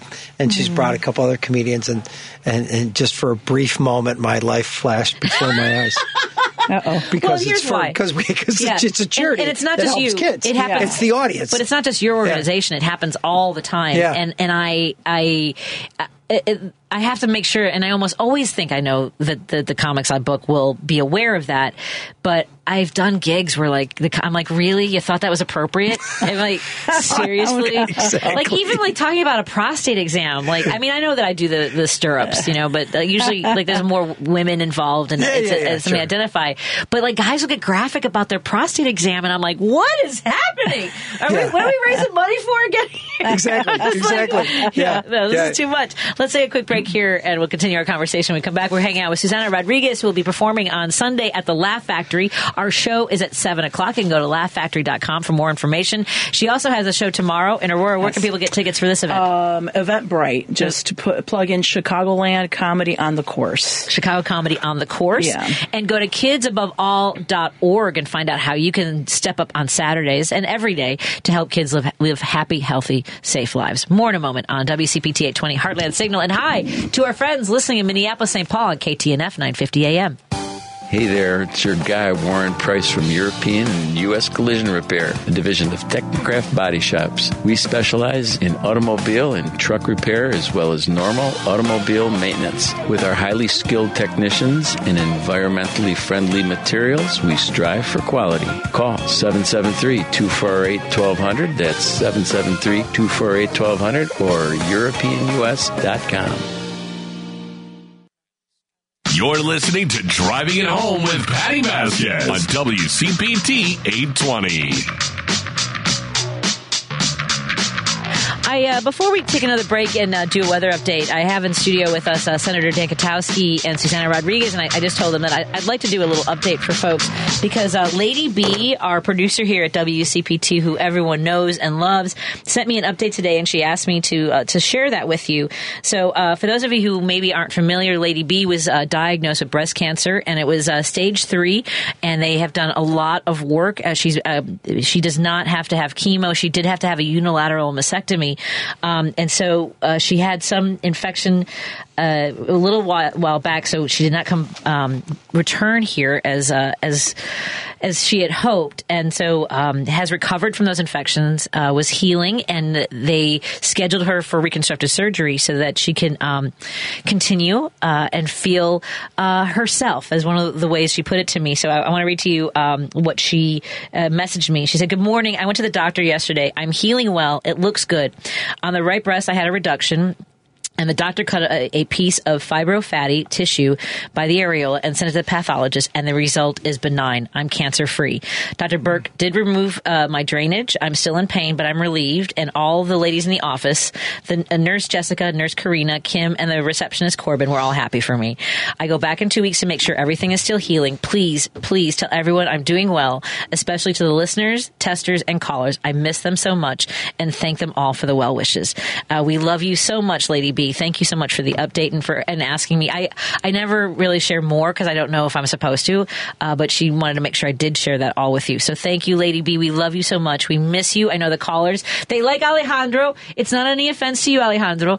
It's uh it's Lady B's uh, uh you know such a big part of their lives. Uh, this is such an intimate forum. That's why you know you connect with people, and I want to make sure that you know that our family is doing well. So thank you, Lady B, for that. We'll continue our conversation when we come back on WCPT 820 Heartland Signal and KTNF Minneapolis St. Paul. I'm Kirk Bangstad from the Minocqua Brewing Company, and I sell Choice Hard Seltzer, an all natural grapefruit and lime flavored booze that you can enjoy for only 100 calories a can. A percentage of the proceeds of each can sold goes to reproductive rights groups in the Chicagoland area. Enjoy a light, refreshing hard seltzer and support reproductive freedom at the same time. Now available at Provisions Uptown Chicago and R&J Wine and Spirits in Glenview, as well as Eastside Cafe, Coffee and Wine Bar in East Dundee, where Kate is serving up smiles. And drink responsibly. You're listening to Driving It Home with Patti Vasquez on WCPT 820. We are in studio with my friends Susanna Rodriguez. She's a comedian, uh, actress, and a comedy producer. She she'll be performing on Sunday at the Laugh Factory 7 p.m. show, and tomorrow she has a show she's producing in Aurora at the Orchard Valley Golf Course. uh, Orchard Valley Golf Course in Yeah. Aurora. Excellent. There's a restaurant inside. Really pretty. Yeah, that, that's the thing is like there's some great golf courses that have wonderful venues. Like over here, what's that one in Niles on Howard Street? It's a really it's like the Howard Street. Inn. Yeah, Yeah, that's a great joint. O'Shanter. Yeah, the Howard Street is great. It's, Oh, my uh, God. It's actually run by a guy, another former Rambler, Jeremy Naselli is the guy who, uh, that's Hi. his place. Hey, yeah, Jerry. Howard Street Inn. You think you want to be a sponsor? Because I love that place. Oh, it's a great place. Yeah. Yeah. I'm just saying. You friends with him? Make a connection for me. I love. So I, I I was hiking all last year. You know, after my son was in the hospital for uh, for eight weeks, I was just trying to find things to like relieve stress. So I started going hiking in the forest preserves. So I hiked from here and I went all the way to Howard Street. I'm like, what's this place? And I went and I, it became my destination for hiking in the woods. Yeah, there's a group of us, Yeah. a bunch of hackers who play golf uh, yeah, during the week in the summer. Then we go eat at the Howard Street Inn So afterwards. good. Oh The my food's god, really good. That steak sandwich is is so good. yeah, they Oh my have a God, whole I'm range of hungry. stuff. So Oh, many. What's it called? Howard Street Inn. Oh, the Howard Street Inn. Yeah. Okay. It aptly named because it's on Ho- Howard Howard Street. Right, and it's adjacent to a to a So- golf course. So, Is it an inn? It's on a street. It's on Howard. There are no rooms left at that inn now. Oh, but It And- okay. how do you get away with calling no something room an inn that doesn't have any rooms? I don't know. That's what they're like. Well, here, What is? You know, Abraham Lincoln when he was living oh, in, Oh, there in New go. Salem. There you go, Mrs. Clavin. Let's go back. Take it back. you know, he ran an inn. It was. I'm sorry. Anyway, because they used to call like places where you go grab a drink and inn as well. Usually, you were able to sleep there on top of it. But anyway, Yeah. but there, I don't think there was any booze at that one. And it, anyway, uh, I'm trying to remember. the- Who's at which one? the, at The Abraham Lincoln one? Abraham Lincoln one in, in New Salem. You know they re, you know that that that Yeah. like frontier town that they rebuilt where he originally lived before he moved to Springfield. Yeah. Yeah. Anyway, yes, I loved walking uh, through the, the neighborhood that was in Springfield when I was down there. his two blocks. Oh yeah, It's It amazing. very. Um, I found it very uh, peaceful and comforting. It got me away from the, the madness of, of being in Springfield. While you were in Springfield, do you remember? Yeah. To remember the history, Yeah. and it, it keeps you humble. Well- because uh, After Trump was, have you been to Springfield, Illinois? Have you been to Indiana's No. state capital, which is where is is it? It is it? Indianapolis. Yeah. It is. Yeah, Yeah. I've been to Indianapolis several times. Have you been to the state concerts. capital? Have you been to the Capitol though? Capitol. You've never been to your Capitol building? No, We're I've all like- never walked into the Capitol building. I've been to the D.C. Capitol building. Isn't that cool too? Yeah, it's very Yeah. cool. Oh my God, it's I went amazing. a Yeah, It's beautiful. Really Well, when Trump won, I uh, I was going back and forth to Springfield for the, the the budget impasse under Governor Rauner. Governor Rauner was our first taste in Illinois of a billionaire who people thought, well, if he's rich, he must know what he's doing. Uh, it was a mess. It was an absolute mess. Aw. But I was I was going to the museum. I went to the Abraham uh, Lincoln uh, Presidential Museum, which is amazing. So I highly recommend it. It's only two and a half hours from Chicago. Yeah. You can take Amtrak. It drops you off a couple blocks from the the, the Capitol building, from the museums.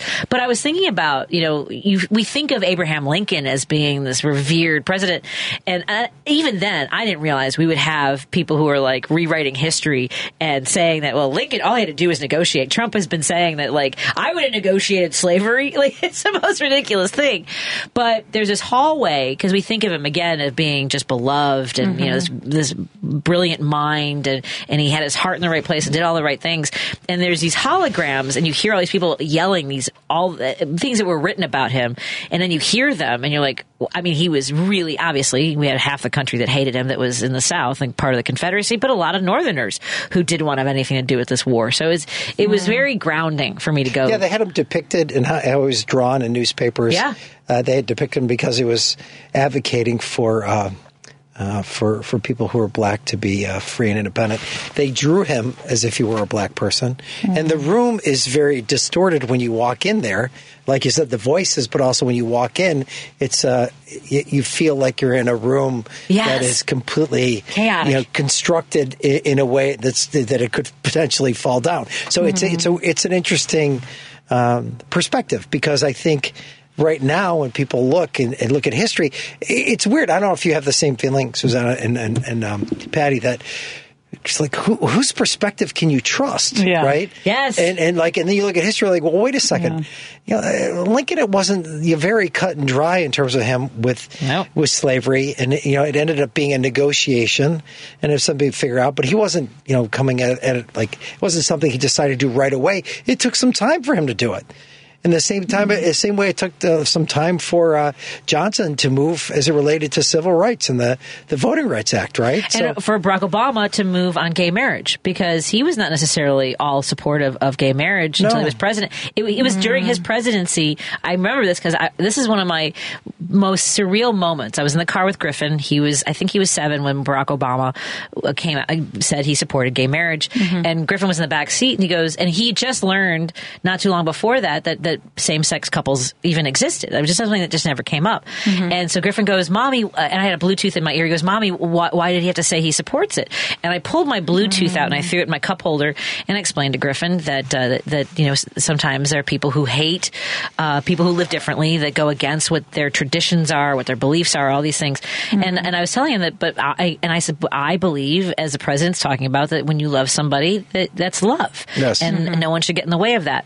When I got home, uh, my agent had been trying to call me, and uh, he like kept leaving, leaving messages for me, and, and finally called Todd back, and he was crying because as I was pulling my Bluetooth out, he was trying to call me. So he, he goes, "I honestly, God, I didn't mean to be eavesdropping."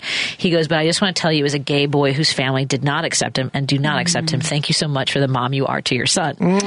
And that's one of those things where I just I'll never and, and like and, and I was telling you that you need to get with an agency. So I let's figure out a way to introduce you to the folks at Stewart Talent because they're wonderful. Todd uh, Todd Tarina and Sam Samuelson. I don't know. Do you know Sam Samuelson? I feel like you'd be in the same circle of, of friends. I like his name though. Sam Samuelson. It's Yeah. a good name. Yeah, That's a that's a good. good It's a good name. And they were so supportive during the the SAG-AFTRA strike. They actually, I didn't, I don't know of any other. Like I used to be with Shirley Hamilton. I did not see Lori Hamilton out there on the strike on the picket lines with us, but Stewart Talent was out there Wow. uh, fighting with us, which I was really impressed by.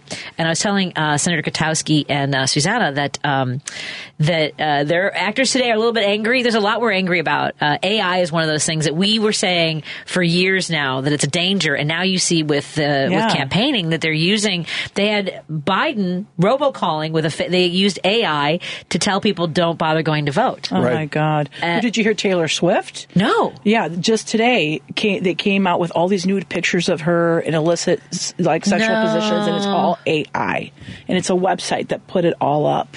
Wow.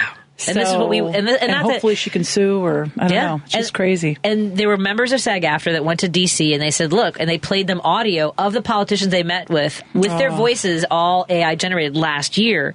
That they're like, this is what's going to happen next. And Super here we scary. are. And then the other thing was, uh, there were studios and streaming services that said that they didn't have the money to pay more. They were like, you know, this is our, this is our, our, our best and final deal. Uh, we don't have more to give you. And they just signed a $5 billion deal with Netflix, with uh, the WWE to have wrestling, which is performative. It's per, I don't I, I I don't know if those folks are in SAG-AFTRA. I, I think that Yeah. they should be. Um, and how because- much of that money is going to the actual wrestler? That's what you well, kind of yeah, wonder. Correct. There's that. You know? Exactly. Those contracts. And this is going to be a big year for labor. I am so proud. I, I have, I mean, I've been a member since uh, 2000 and I've never been more proud to be part of a union uh, and to stand with other unions. Uh, I, I think that the, that the pandemic, as you were talking about, like things that some people who were introverts or like wanted to fix their house. I mean, Mm-hmm. the Home Depot and, uh, and all those places, Lowe's made a killing because people were renovating. And then there were people who found like their, what they wanted to do in life, whether it was writing or performing or uh, napping. I like napping a lot. Maybe experimenting with edibles. I don't know. you said it's part of the negotiation. It's part of the negotiation. Yeah. But I think the other thing was people realized that you know there were there were other ways to do their jobs.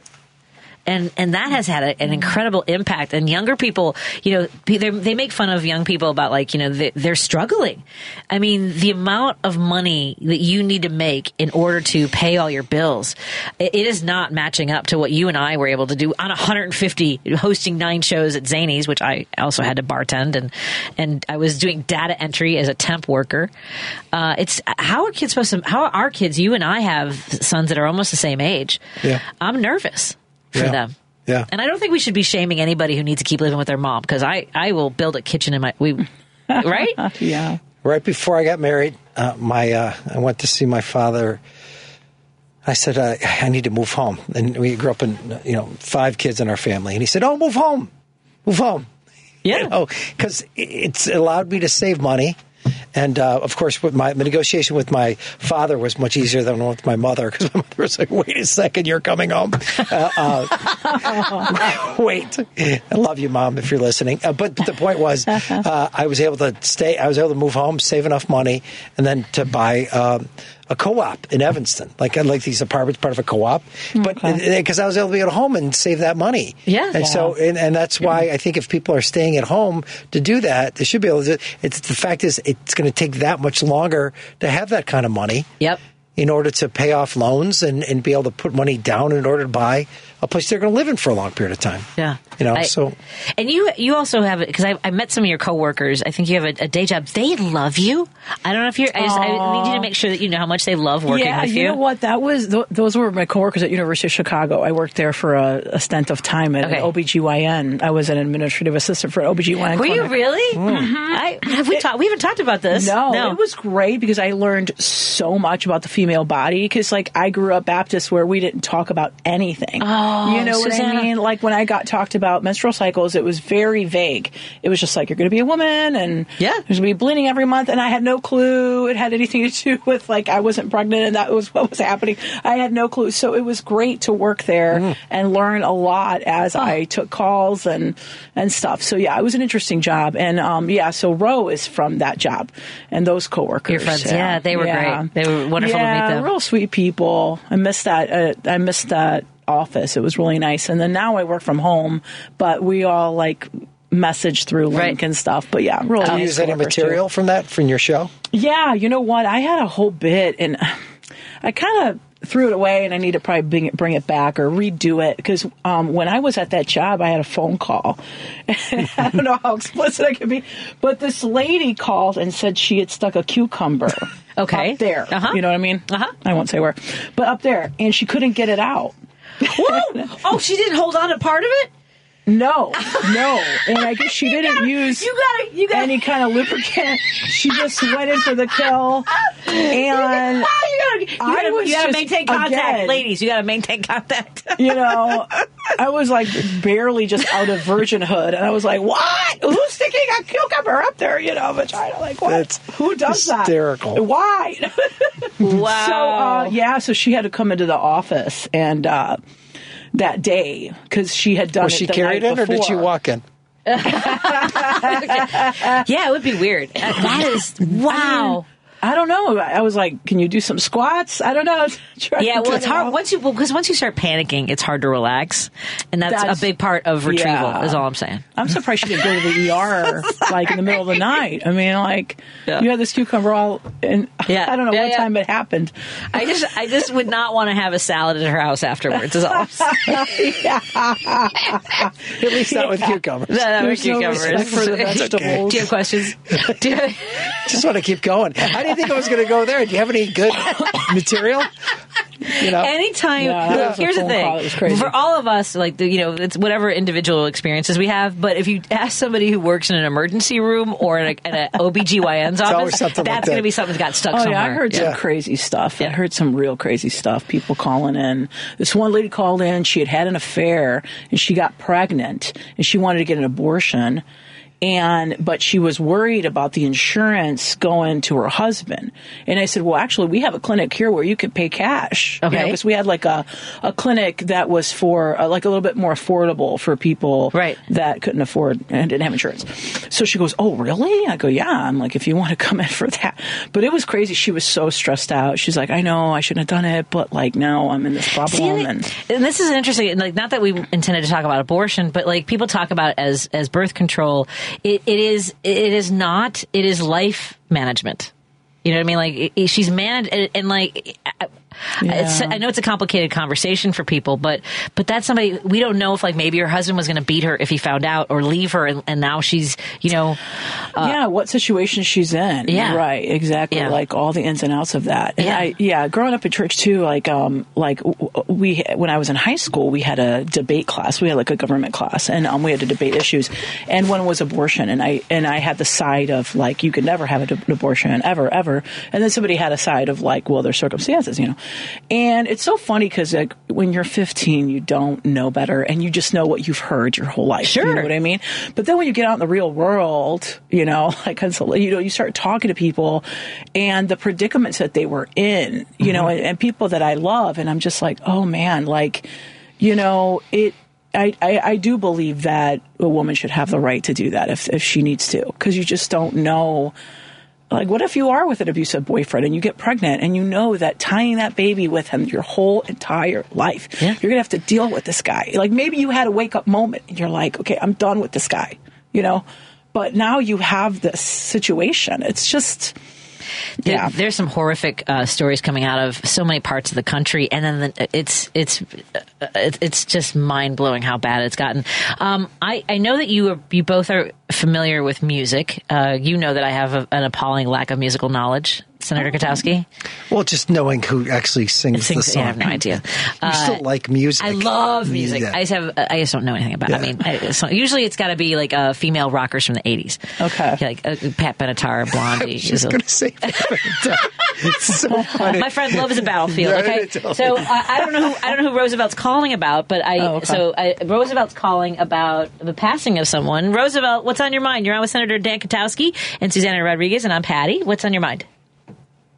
Hello, everybody. Hello. Hey, Thank you for taking my call. I just want to call in to report, sadly, that one of my female heroes from my grammar school days, high school days, early 70s, 1970 to be precise, Melanie died today at the age of 76.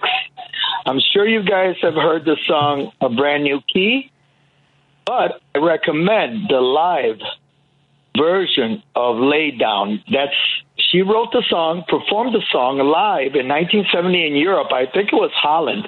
You gotta see it. Little lady with the big voice, look alike. She's Woodstock a singer lookalike of? Woodstock singer Melanie Safka has died. Brand new key. Yeah, I'm, I, I'm getting a lot of looks from uh, from both the, the senator and Susanna that they're not familiar with with Melanie. But You uh, to play it. she's You a have to play folk singer. I don't know if I can. I think that we because we don't have the rights to it, so we get in trouble for like. Oh, do you? Yeah, it's not where I used to work. We got we Oh. got different finances over here. Yeah, I got you. I'm very sorry to hear about that. It sounds Bad like news. that's very sad news. Yeah. I recommend you guys look look up the. It's in black and white. Can he sing it? We're, we're going to ask you to sing a couple. Can you a couple sing a couple of lines. bars? Oh, No there's pressure. no way.